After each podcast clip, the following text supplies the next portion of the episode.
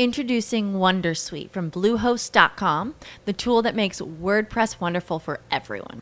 Website creation is hard, but now with Bluehost, you can answer a few simple questions about your business and goals, and the Wondersuite tools will automatically lay out your WordPress website or store in minutes. Seriously. From there, you can customize your design, pick your brand colors, and add blocks. No custom theme or coding required. You'll get content suggestions that you can keep or revise, and with Yoast SEO built in, we automatically help you get found in search engines. From step by step guidance to suggested plugins to an AI powered help bot. Our built in tools make WordPress wonderful for everyone. Maybe that's why Bluehost has been recommended by WordPress.org since 2005. Whether you're a beginner or a pro, you can join over 2 million Bluehost users. Go to bluehost.com slash Wondersuite.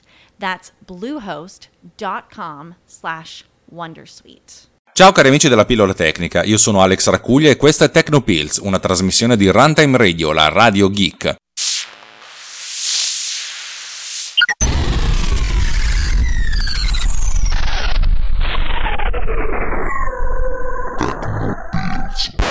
Allora, Mm, stamattina probabilmente, o stamattina, non so quando ascoltate questo podcast, diciamo che oggi ascoltate la mia voce con una qualità relativamente diversa, dovrebbe essere leggermente meglio, questo perché sto registrando da casa invece di essere in automobile, per cui sentirete un minimo di eco in più, però molto, molto meno rumore di fondo.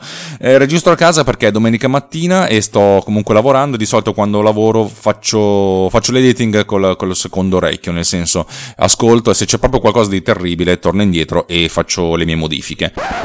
Mm, questa è una puntata è una puntata tipica perché io parlerò pochissimo perché mm, dopo la puntata sul backup eh, un sacco di gente nel nostro gruppo telegram telegram.me slash technopillsriot ha, ha dato la sua opinione nel senso ha detto che bello che bello che bello anch'io avrei qualcosa da dire. E allora ho pensato di fare un follow upone mm, so che non mi piace questa parola però è così in cui do uh, la parola ad altre due persone più a Davide Gatti che ha un, un'estensione di quello che aveva già detto prima, perché essenzialmente bisog- ognuno di noi ha bisogno di, di, sentirsi dire che c'è un modo efficace ed efficiente e non distruttivo di fare il backup. Distruttivo nel senso che fare il backup è un rottura di palle, è costoso, è dispendioso in termini di tempo, è uno sbattimento. E più si riesce ad automatizzare questa cosa qua e più si riesce ad venire incontro all'esigenza di fare il backup, perché alla fine il 150% di noi ha avuto dei problemi, problemi di perdita di dati sensibili, eh, sia di lavoro sia, di, sia affettivi. Per cui il più si riesce a fare il backup, a essere al riparo da, dalle forze del male, secondo me è sempre una cosa buona e giusta. E l'aiuto di, di, di ognuno di noi è, è, è, è veramente utile. Scusate il gioco di parole, perché mh, mm, magari ognuno ascoltando tutte queste idee può trovare un'idea per la propria strategia, per le proprie esigenze, perché è ovvio che uh, un, medico che ha delle cartelle cliniche deve avere dei, dei, dei, requisiti di backup diversi da quello che vuole solo archiviare le fotografie eh, del figlio, anche perché magari le cartelle cliniche sono più sensibili ma occupano meno spazio, le fotografie del figlio occupano tanto spazio però sono relativamente meno sensibili dal punto di vista legale, però sono comunque importanti dal punto di vista uh, del legame che, che abbiamo con esse. Per cui il, quello che farò oggi è, non, è, è, chiacchierare pochissimo e lasciare la parola a questi tre ospiti, che sono nell'ordine, due punti aperte le virgolette, Alberto Cuffaro o Cuffaro, scusami Alberto se non pronuncio bene il tuo nome, dammi le tue indicazioni che io lo pronuncerò giustamente. Poi Alessandro Morgantini, eh, penso che sia Morgantini e non Morgantini o Morgantini, mm, però vabbè, ognuno ha le sue ipotesi. E poi Davide Gatti che è già stato qui, però questa volta ci, ci presenta il problema da un altro punto di vista, per cui è sempre molto interessante da ascoltarlo. Detto questo io mh, mm, tacerei per sempre e lascerei iniziare a parlare Alberto Cuffaro. Vorrei rispondere alla domanda cosa succede se un domani il mio hard disk smette completamente di funzionare. Allora, premesso, nel mio PC io ho sia un SSD dove tengo tutti i miei, tutto il sistema operativo, i programmi principali che utilizzo più spesso, e un hard disk secondario da 2 tera dove invece tengo i programmi secondari e tutti i file più corposi. E comunque qui accedo meno spesso. Ora, io di questi, sia dell'SSD che dell'hard disk, ho un backup. Un backup che tengo su un hard disk esterno. Un hard disk esterno, questo backup è stato fatto tramite eh, Cronologia File, che è un tool predefinito di Windows per il backup, e normalmente circa ogni 2-3 giorni lo attacco e viene fatto tutto il backup del computer. Ovviamente è un backup incrementale, un backup che mantiene le modifiche nel tempo, quindi appunto la cronologia del file, finché c'è spazio nell'hard disk. L'hard disk è da un tera, quello esterno, e voi direte com'è possibile che riesci a fare un backup di questo tipo se nel tuo PC sono presenti più di 2 tera di dati. In realtà posso perché comunque la maggior parte di questo spazio è utilizzato o da programmi che posso ritrovare facilmente, metti un Office, metti Steam, metti tutti i giochi di Steam che occupano effettivamente la maggior parte dello spazio.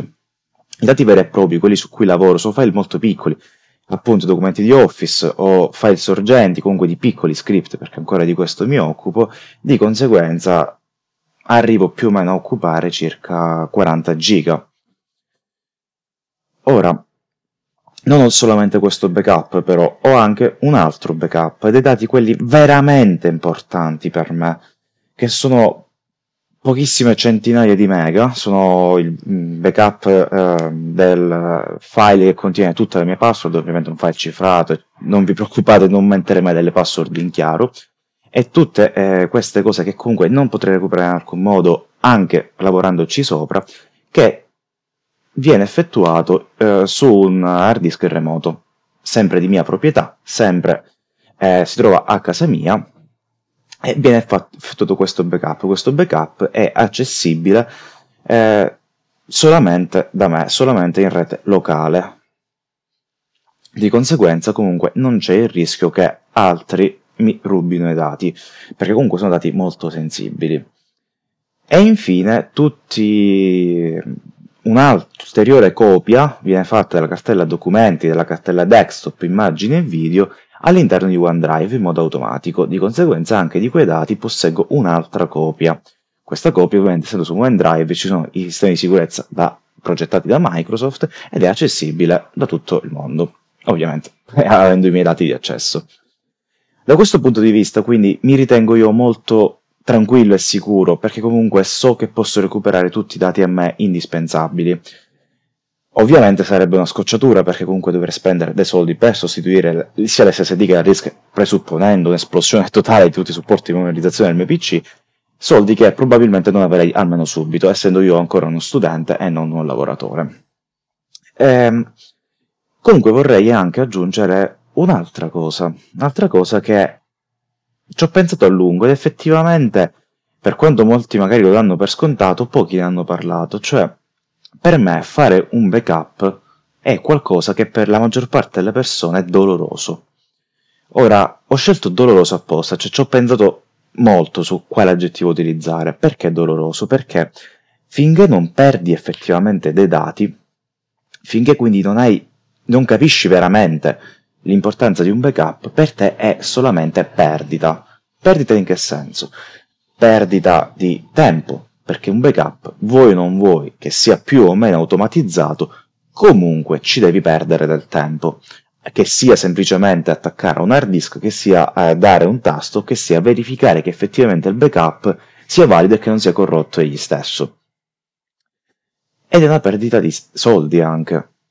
Soldi perché comunque tu devi andare a comprare o dei servizi o degli hard disk delle, una, dell'hardware in generale per effettuare quei backup. Quindi, finché tu non perdi dati, è doloroso fare un backup. Io stesso ho ricominciato a effettuare effettivamente backup da relativamente poco tempo, perché? Perché non avevo un hard disk esterno, dove da dedicare a questo, io ho un hard disk dedicato solamente a questo, perché su OneDrive prima non c'entrava tutto, ora ho Office 365 quindi lo spazio non mi manca, perché non, non, avevo il disco di rete. Quindi è per questo, secondo me, che comunque molti effettivamente non fanno mai un backup. Vabbè, tralasciando ovviamente chi non ci ha mai neanche minimamente pensato, quindi magari non sa neanche cos'è un backup e non dà per scontato che il suo PC, il suo hard disk sia eterno. Detto questo, spero di non essermi dilungato troppo, spero di non aver annoiato nessuno. Eh, ciao a tutti. Dopo Alberto, passiamo ad Alessandro Morgantini con questa sua esperienza. Allora, parlo della situazione eh, di backup a casa, gestione di backup a casa in cui un, eh, Power, un MacBook Pro del 2008, roba dannata, e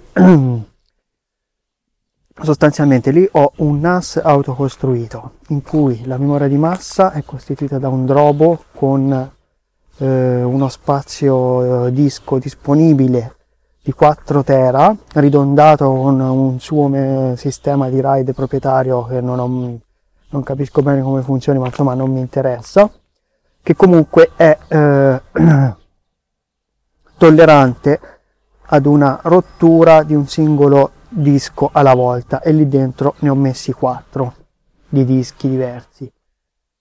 4 da, da 2 tera mi sembra. Poi eh, la parte intelligente di questo NAS è costituita da un eh, mini PC eh, Celeron del 2005 mi pare con su una Debian e eh, cosa importante con il server eh, per la condivisione di, dello spazio disco per Macintosh FP che si chiama NetAtalk. Questo consente sostanzialmente a questo accrocco di essere visto come una time capsule. Quindi io posso fare e faccio il backup con Time Machine del mio Macintosh su, sul NAS eh, via rete, via wifi normalmente, quindi in maniera continua, senza, possi- senza diciamo, la scocciatura di dover collegare un disco esterno, di dover collegare eh, il computer alla, alla rete cablata. Questa croco qui è in funzione da circa 6 anni, quindi è, insomma, è affidabilità provata, l'ho dovuto anche sperimentare una volta per ripristinare il Macintosh in, in toto eh, perché si era appunto guastato l'hard disk e quindi diciamo è eh, assodato che funzioni e finché va rimarrà in piedi.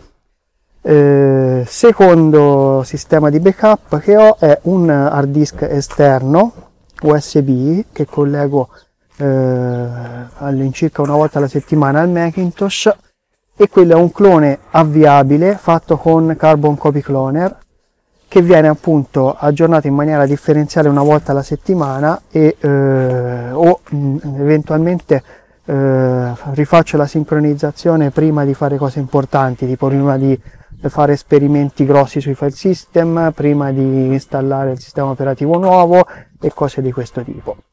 Eh, quello che mi manca attualmente è eh, una copia off-site di questa roba perché tutto quello che ho nominato finora sta nello stesso appartamento, di conseguenza se mi entrano i ladri in casa eh, fanno man bassa e non ho copie di nulla, a parte della roba che tengo su Dropbox eh, o Google Drive, però è sempre roba parziale, non è la copia integrale dell'hard disk. Per affrontare questo problema qui, ultimamente ho pensato seriamente di eh, piazzare un secondo NAS a casa di mio padre, che ha la sua connessione a DSL, forse diventerà fibra, non si sa, però insomma per ora è DSL e eh, sta a 150 km da me, di conseguenza eh, dovrebbe essere eh, tranquilli dal punto di vista dei furti, dal punto di vista delle calamità naturali.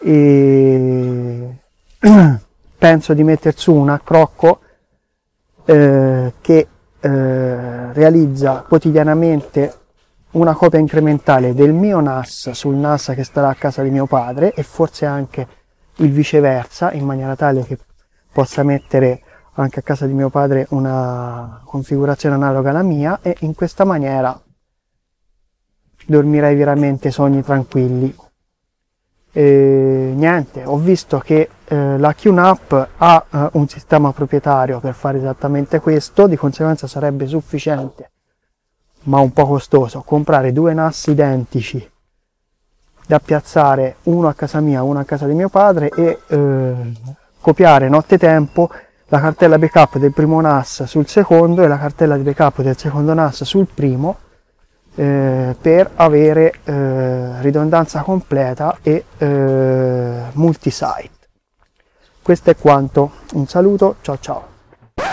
E infine, eccoci qua al nocciolo della questione, i 24 minuti di Davide Gatti. Sì, Davide è una persona molto prolissa perché, perché essenzialmente dice tutto quello che c'è da dire, per cui è molto preciso e molto ricco, non è, non è ridondante come me. Lui, quando, ogni, ogni, parola che dice è una parola sensata. Per cui, eh, ancora una volta, Davide Gatti. Buongiorno a tutti, sono Davide Gatti. Ci siamo sentiti nel precedente intervento che ho fatto relativo ai backup eh, casalinghi e oggi voglio parlarvi un po' su quello che facciamo eh, per i backup aziendali. Backup aziendale che deve avere alcune caratteristiche molto importanti che sono quelle di essere efficiente, rapido, efficace, deve essere anche molto robusto e deve garantire la praticità d'uso molto alta. Poter ottenere in restituzione i tuoi dati backuppati in maniera rapida e semplice senza dover fare chissà quali salti mortali e, e deve funzionare. Allora, in questo caso che approccio utilizziamo? Come primo livello, diciamo, di backup, possiamo vederlo in questo modo, è la soluzione dell'architettura hardware utilizzata. Non sto a, a, spiegare nel dettaglio tutta la nostra infrastruttura, però diciamo che di base c'è un server dove c'è installato VMware che virtualizza una serie di server che ha come base d'appoggio un data store. Un data store sarebbe sostanzialmente, vedetelo come un NAS all'incirca, un po' più efficiente perché ha tutta una serie di percorsi di connessione verso il server, verso la rete, un po' più ampliati, però di fatto è un NAS, un po' potente. Questo NAS che di fatto è un hardware composto da un server vero e proprio con su due processori Xeon, 256 GB di RAM, 16 schede di rete da gigabit, 4 schede di rete fibra, 10 GB, quindi è ben carrozzato. 15 hard disk da 500 GB SAS, 15.000 giri e quindi abbiamo un hardware piuttosto potente in grado di memorizzare questi dati. Questi 15 hard disk sono in RAID 5 con due spare, quindi abbiamo la possibilità che possano fallire fino a 3 hard disk senza compromettere la, i dati. Tutta questa struttura governata da un'appliance che si chiama Sun Symphony di Datacore, che è sostanzialmente un virtual NAS, un NAS virtuale, molto efficiente, molto potente e molto prestante, che sfrutta bene tutti i patti di rete, eccetera.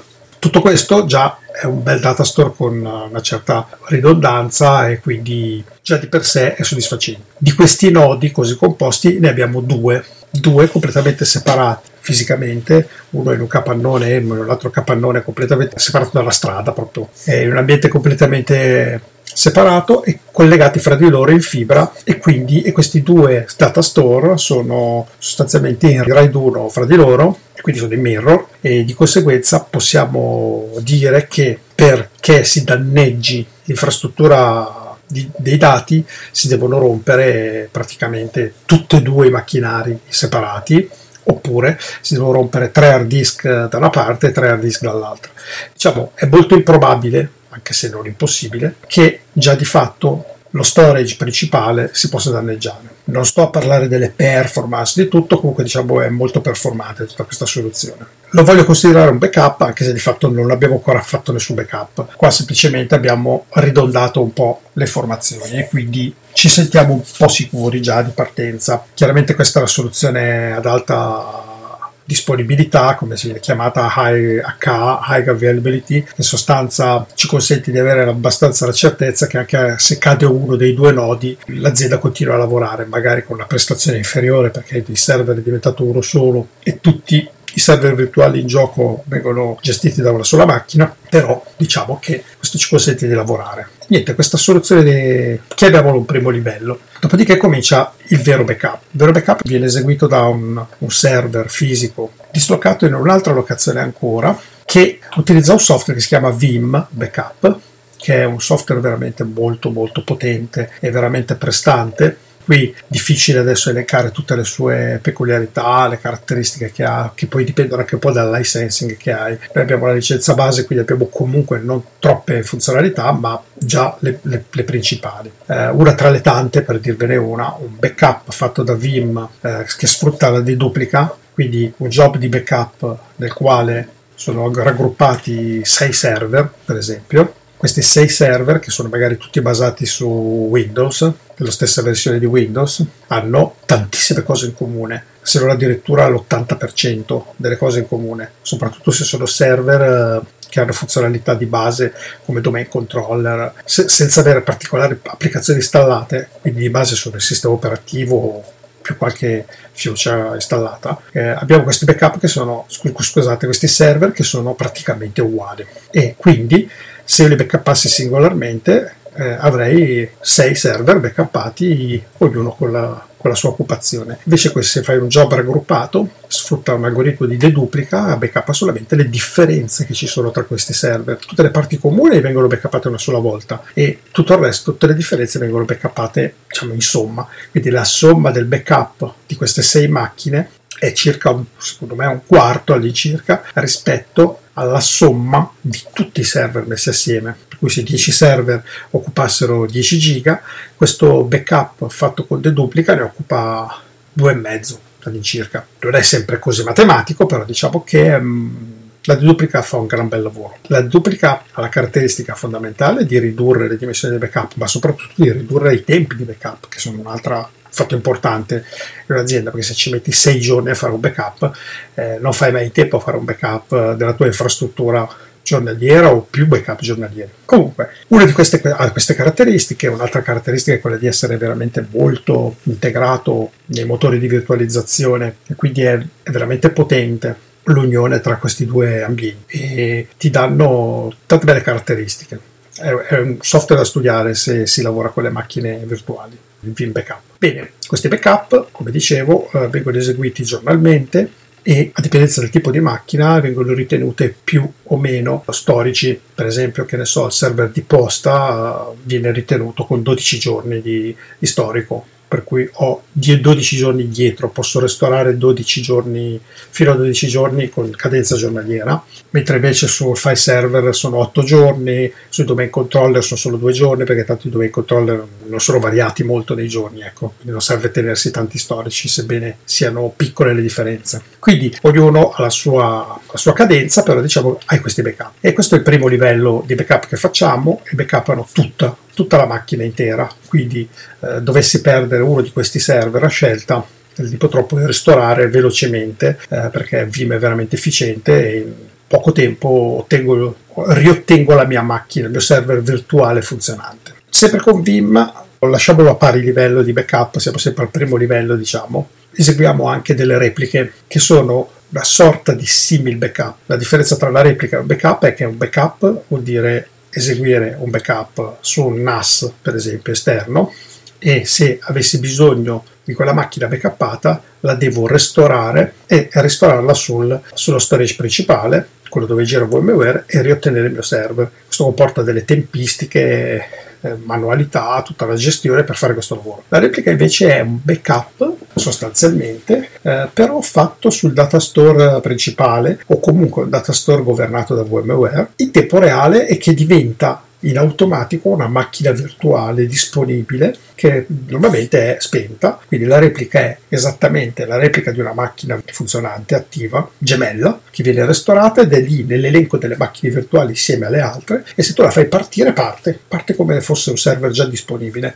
Quindi è una replica mantenuta sincronizzata con la macchina principale, con una cadenza che definisci sempre tu, eh, puoi def- definire che certe repliche le fai molto frequentemente, ogni ora, ogni tre ore, ogni sei ore, de- definisci tu le regole in base all'esigenza. Queste macchine sono pronte a partire, per cui se hai una macchina che sai che non ha un grosso movimento di dati, ma vuoi essere sicuro di poterla attivare al volo, e se ritieni che la cadenza di backup che fai non compromettano i dati, allora puoi decidere, nel caso si danneggi la macchina principale, di far partire direttamente la replica così, con uno schiocco di dita.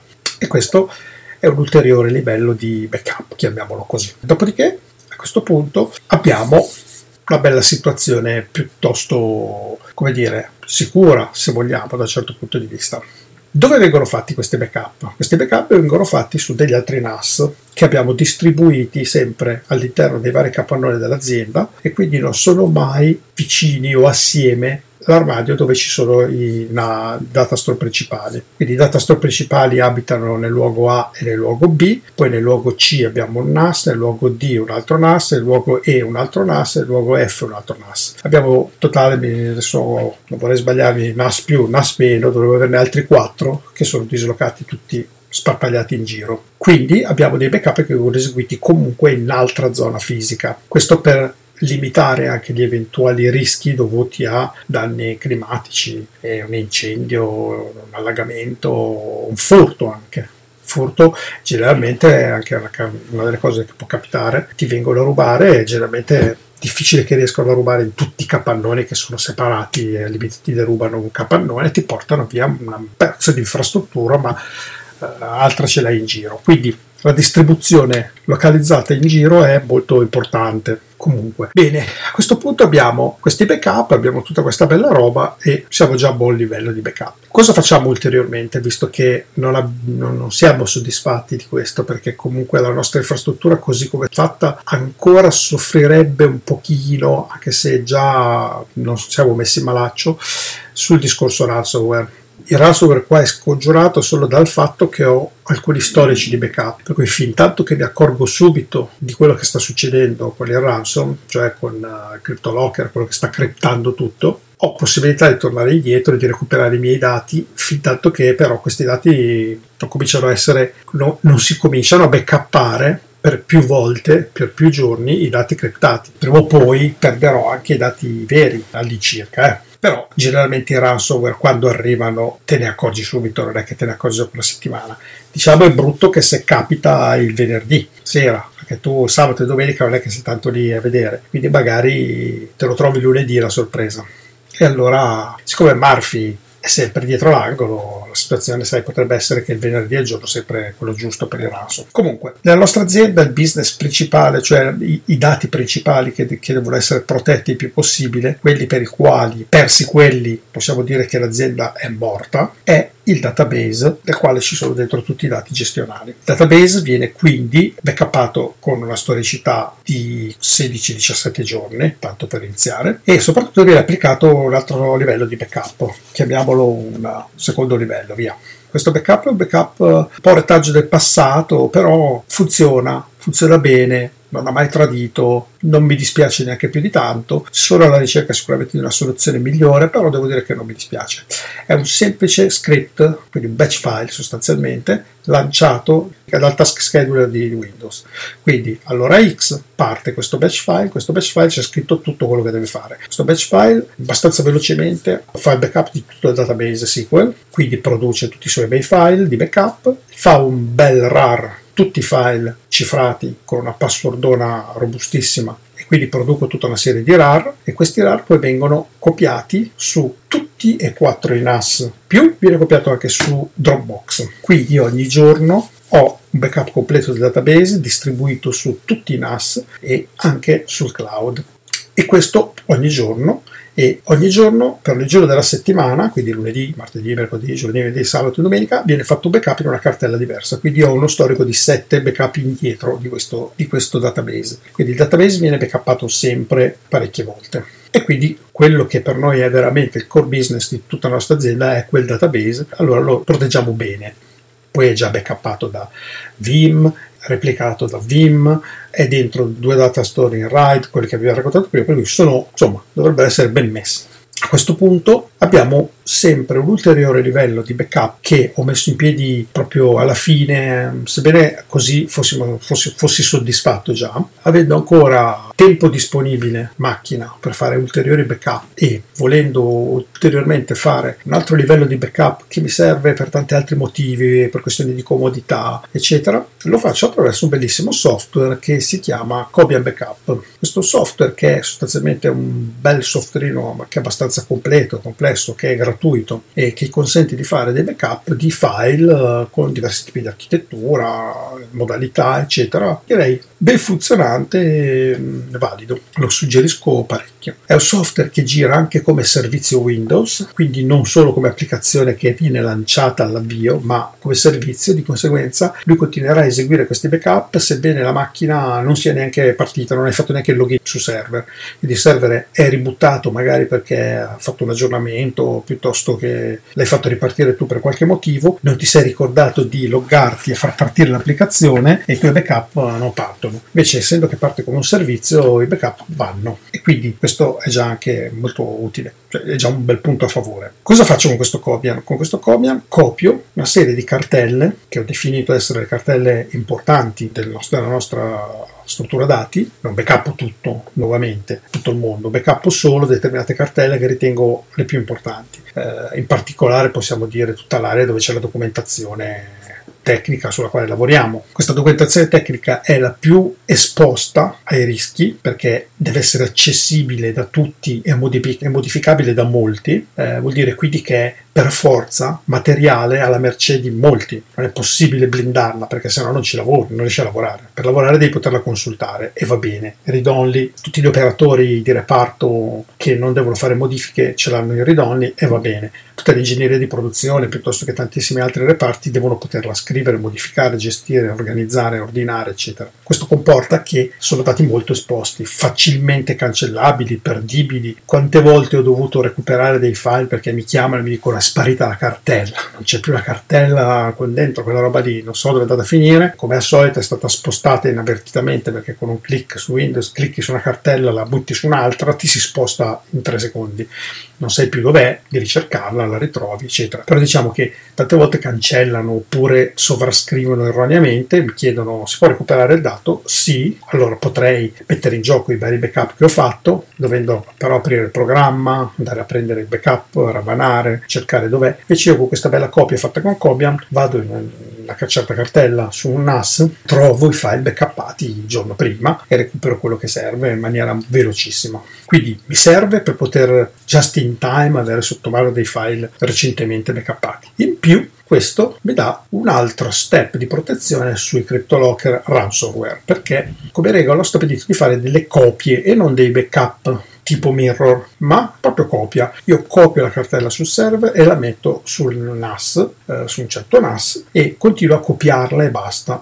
Per cui se uno su quella cartella mi toglie un file, non è che poi lo tolgo anche da, dalla destinazione del backup, sulla destinazione continuerà a rimanere quel file. A lungo termine avrò una cartella destinazione con un sacco di pattume e di inesattezze, non rispecchia più l'originale, ma di fatto eh, mi protegge dai ransom che normalmente diciamo, tutti quelli noti fino adesso, modificano il nome del file, lo alterano, lo criptano, lo danneggiano, lo rendono inoperativo, ma tipicamente lo rinominano o cambiano di estensione oppure gli mettono un file name con scritto dentro un ID e una mail, quella da contattare per decriptarlo, per esempio. E quindi quando poi io li copio, non copio e sovrascrivo quindi il file buono, ma bensì copio un non file che ha un altro nome e lo vado a mettere là dentro. Io quindi nella destinazione continuo a trovare i miei vecchi file buoni più quelli criptati che hanno un nome differente. E questo è quello che per esempio nell'unico CryptoLocker che mi è capitato nella vita è stato quello che ho fatto ho recuperato quei pochi file che dovevo recuperare perché in realtà l'abbiamo intercettato molto velocemente quindi non aveva fatto particolari danni e il recupero è stato immediato. E in quel caso ero in vacanza negli Stati Uniti non ero neanche in Italia. Ho lavorato col telefonino con TeamViewer e ho eseguito il ripristino di questi dati tramite TeamViewer eh, da un telefonino mentre ero in macchina nel Grand Canyon. Ecco per dirvi proprio com'è andata una figata è stata quella vacanza. Va bene, comunque, questo livello di backup con Cobian eh, secondo me è fondamentale anche se nel suo piccolo sembra una cavolata. Però considerando che è gratis, sei dello spazio e lo spazio ormai insomma costa quello che costa, per un'azienda non è così costoso un NAS eh, da 10 tera, che ne so, magari un po' serio. Poi per non avere comunque una cartella di destinazione piena di fuffa, manualmente diciamo che ogni mese, ogni due mesi, ogni tre mesi faccio una copia di backup uh, mirror. Eh, lo faccio io manualmente perché se definisco un automatismo potrei correre il rischio di trovarmi nella situazione di CryptoLocker che eh, ha fatto il suo lavoro, io non me ne sono accorto, l'automatismo parte mi fa il ciclo di mirror con Cobian e mi ritrovo anche la destinazione senza più i file che mi servivano. Di conseguenza lui copia sempre e quel giorno che decido di fare un po' di pulizia, un po' di ordine su tutti i vari backup, eh, faccio partire manualmente lo stesso job ma flaggando mirror e quindi me li allinea, ripulisce tutta la situazione e rinfresco un po' la cosa. Lo faccio io diciamo trimestralmente all'incirca. Quindi tutte queste soluzioni di backup ci consentono di avere una certa quantità di mutande di ghisa. E per finire ancora con Vim, che è un gran software, eh, vi ricordo ancora nuovamente, praticamente faccio i backup di tutti i client, cioè tutti i PC che sono negli uffici, cosa che in teoria non dovrei fare, ma la faccio perché sebbene abbia mandato 180.000 comunicazioni di non mantenere sul proprio computer file importanti che possono danneggiare l'azienda qualora venissero persi, eh, sì sì, mettetela nella vostra cartella dedicata sul server e al limite collegate al desktop a quella cartella in modo che sul desktop ce l'avete sul desktop ma in realtà è sul server sì sì sì no no no sì sì sì in definitiva il 99% hanno tutto il loro mondo sul desktop e non c'è un cazzo sul server e quando si perde quel computer lì si perde tutto. Io potrei dire sono cazzi tuoi se te lo sei perso, ma di fatto sono cazzi dell'azienda perché poi questo per recuperare quei dati ci impiega delle settimane e perde un sacco di tempo, se non addirittura perde delle informazioni che non potrà mai più riavere. Allora, a fronte di questo, l'educazione ci sta, ma la gente non si educa e di conseguenza, per sicurezza, faccio dei backup backup di Vim sui client sono una cosa potentissima. Eh, mai visto niente di così efficiente, di così bello. Un semplice agent che neanche si vede trasparente praticamente quasi, che non impegna la macchina, silenzioso, fa il suo bel backupino sfruttando tutto l'engine di backup di Vim che sta su un suo server dedicato. Si fa il suo bel backup incrementale, è un backup totale proprio della macchina, un'immagine del disco. Eh, fa questa immagine e poi in modo incrementale ogni giorno fa l'aggiornamento, eccetera. Eh, ho già avuto modo di utilizzare questi backup sia per recuperare dei dati singoli, sia per fare dei restore totali di macchine perse, morte perché si è rotto l'hard disk. Funziona bene, è ottimo sono molto efficienti, tutti i backup vengono eseguiti tutti i giorni, ci sono notifiche qualora non funzionassero, tutto, tutto organizzato e devo dire che funziona molto bene. Sono molto soddisfatto di questo software.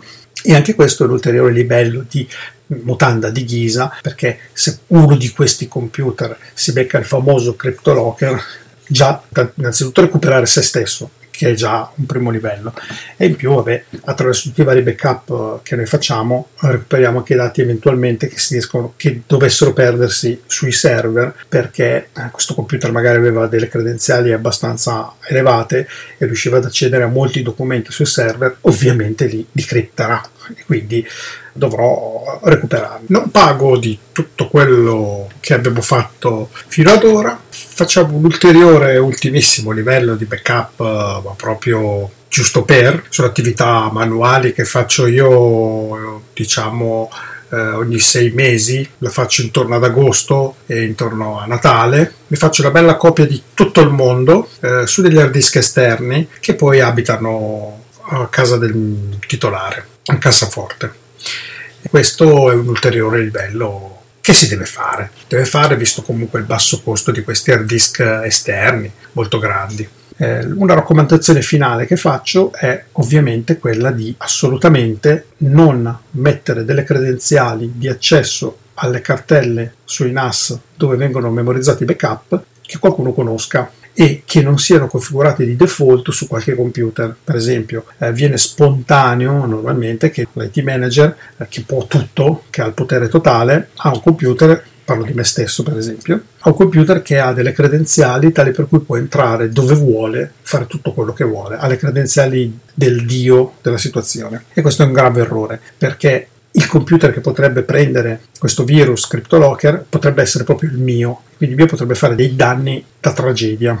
Allora cosa bisogna fare? È importante che tutti questi NAS che vengono utilizzati per il backup vengano configurati con una credenziale apposita per poter accedere a queste cartelle dedicata solo per i backup e tutti i software di backup che siano Vim, che sia Cobier, eccetera, quando gli imposti qual è la cartella dove andare a salvare i file, puoi anche impostare quali sono le credenziali da usare per poter scrivere dentro quella cartella. Quindi il server che sta facendo girare quel software di backup non è in grado di accedere a quei NAS in autonomia. Lui li vede ma non può accedere perché eh, non ha le credenziali. Ci accede perché il software si impersona con quelle credenziali e può accedere.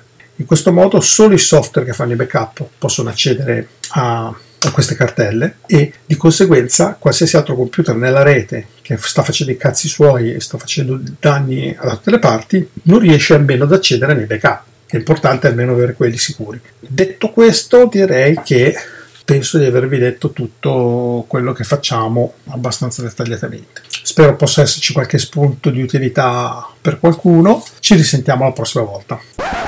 Bene, alla fine di questa, di questa, lunga puntata, o mediamente lunga puntata, eh, credo che ognuno di noi debba farsi altre riflessioni su come gestire l'archiviazione dei dati e sul fatto che i dati in qualche modo devono venire archiviati e l'archiviazione ha, eh, ha essenzialmente un grosso costo un costo in termini di tempo e anche in termini di risorse, eh, perché anche soltanto il backup in cloud, il backup su un hard disk prevede un costo che spesso e volentieri è visto essenzialmente come un costo e non come un guadagno.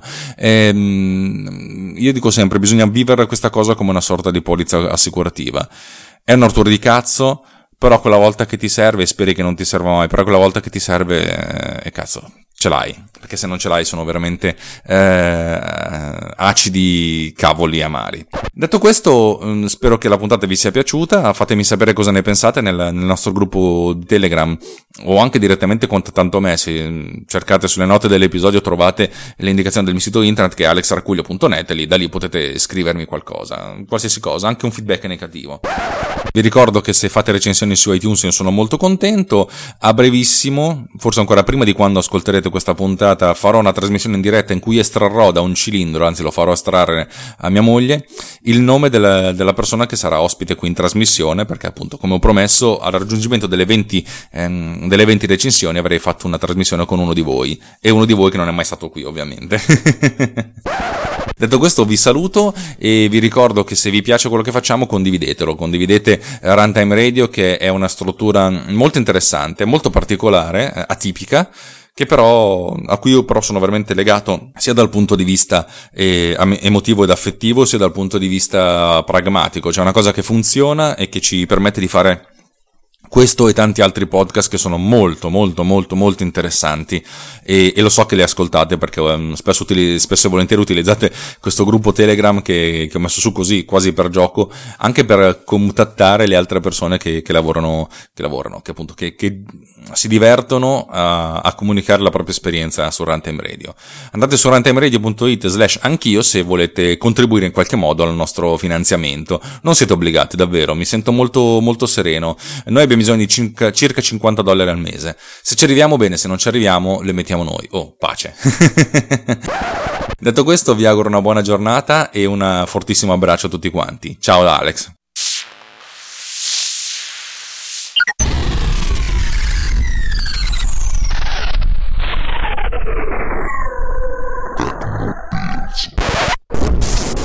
This episode has been produced with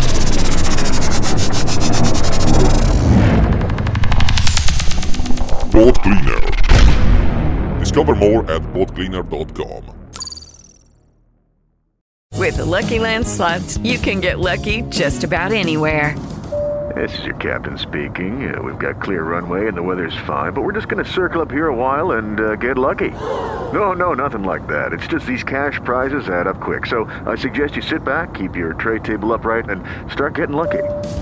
Play for free at LuckyLandSlots.com. Are you feeling lucky? No purchase necessary. Void where prohibited by law. 18 plus terms and conditions apply. See website for details. Lucky Land Casino asking people what's the weirdest place you've gotten lucky? Lucky? In line at the deli, I guess? Aha, in my dentist's office. More than once, actually. Do I have to say? Yes, you do. In the car before my kids' PTA meeting. Really? Yes. Excuse me, what's the weirdest place you've gotten lucky? I never win and tell. Well, there you have it. You can get lucky anywhere playing at LuckyLandSlots.com. Play for free right now. Are you feeling lucky? No purchase necessary. Void where prohibited by law. 18 plus. Terms and conditions apply. See website for details.